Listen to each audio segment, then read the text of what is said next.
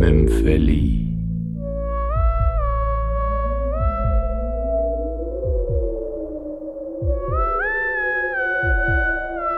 Ich hatt einen Kameraden. Von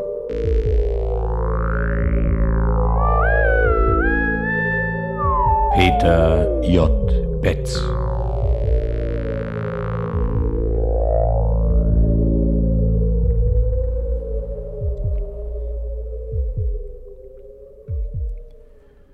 Professor Dr. Hermann Berger war nicht nur ein außerordentlich fantasievoller, sondern auch ein überaus methodischer Mensch gewesen.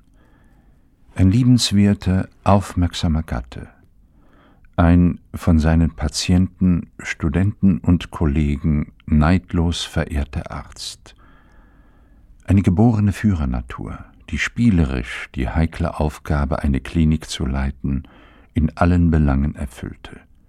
Ein wahrer und beliebter Kamerad für Untergebene und Freunde zugleich.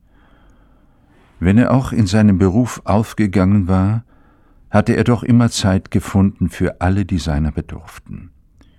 Seine Heiterkeit und Wärme, seine fachliche Kompetenz, seine menschliche Integrität, seine unbedingte Einsatzbereitschaft hatten ihn vor Machtkämpfen und Intrigen bewahrt. Eine Persönlichkeit, der Erfolg und Glück mit unbestrittener Natürlichkeit zukam.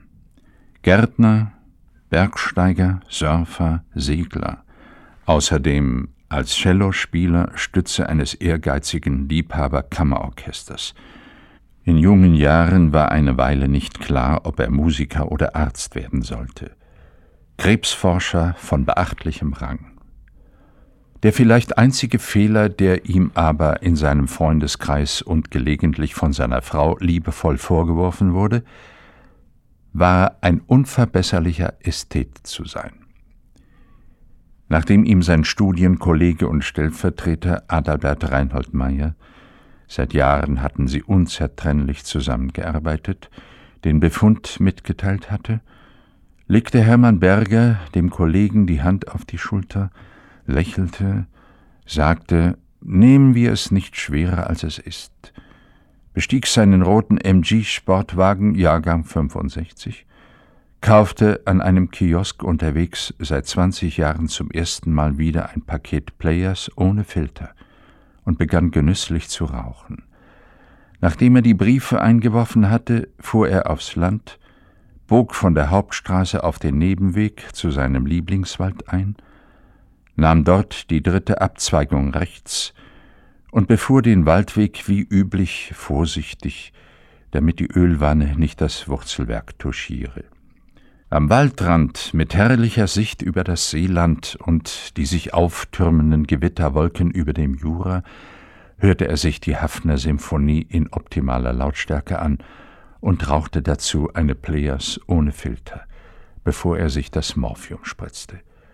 Rücksichtsvoll wie er war, hatte sich Herr Professor Berger vorher entleert. Die Ambulanz der Sanitätspolizei fand ihn, gestützt auf seine Koordinatenangaben, mühelos am folgenden Morgen. Dr. Meyer fiel die schmerzliche Pflicht zu, Hermann Bergers Abschiedsbrief dessen Frau Renate zu überbringen – bevor die Polizei eintraf. In ihrer Verzweiflung bot es Renate doch Trost, einen gewissen wenigstens, zu lesen, dass Hermann mit ihr überaus glücklich gewesen sei und es vorziehe, so zu gehen, bevor das gemeinsame reiche Leben durch den Krankheitsverlauf getrübt werde. Den Abschiedsbrief verbrannte Renate, gleichsam im Geiste Hermann Bergers, nach der Lektüre und zerstreute die Asche im Wind. Adalbert Meyer übernahm den schweren Freundesauftrag, der Witwe beizustehen. Auf Adalbert lastete die Verantwortung schwer, besonders da dieser Todesfall nur knapp ein halbes Jahr nach seiner Scheidung, die ihn an den Rand seiner Kräfte gebracht hatte, den ganzen Mann forderte. Er hielt sich bewunderungswürdig, Personal und Kollegen versuchten, ihm die Leitung der Klinik möglichst leicht zu machen. nicht zuletzt im Andenken an den beliebten Vorgänger.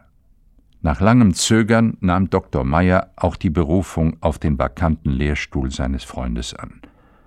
In der Zeit kamen Adalbert und Renate einander näher.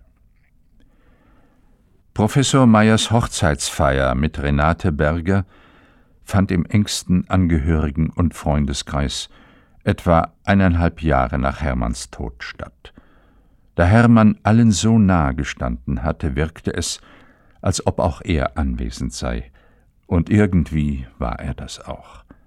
Die kleine Gesellschaft hörte sich vor dem Aperitif stehend den ersten Satz der Hafner Symphonie an, worauf auf das Brautpaar und den abwesenden Gatten und Freund angestoßen wurde. Eine gelungene Mischung von Glück und leiser Trauer. Allen war, als gebe Hermann Berger seinen Segen.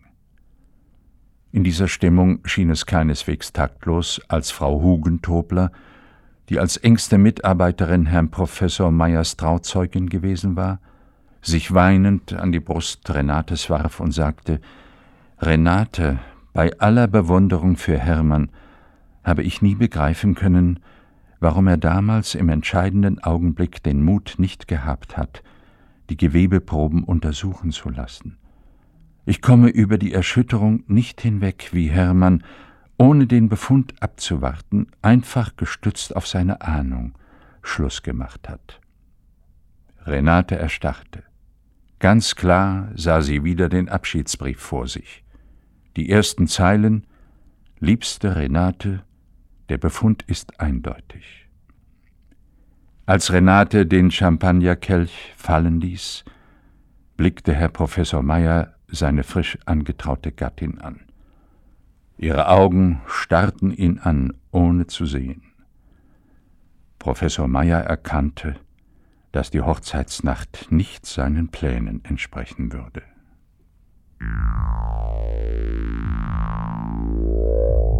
Sie hörten das Schreckmümpfeli.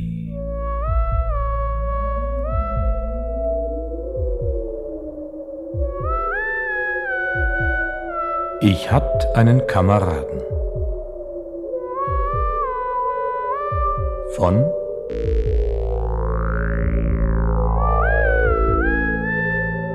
Peter J. Betz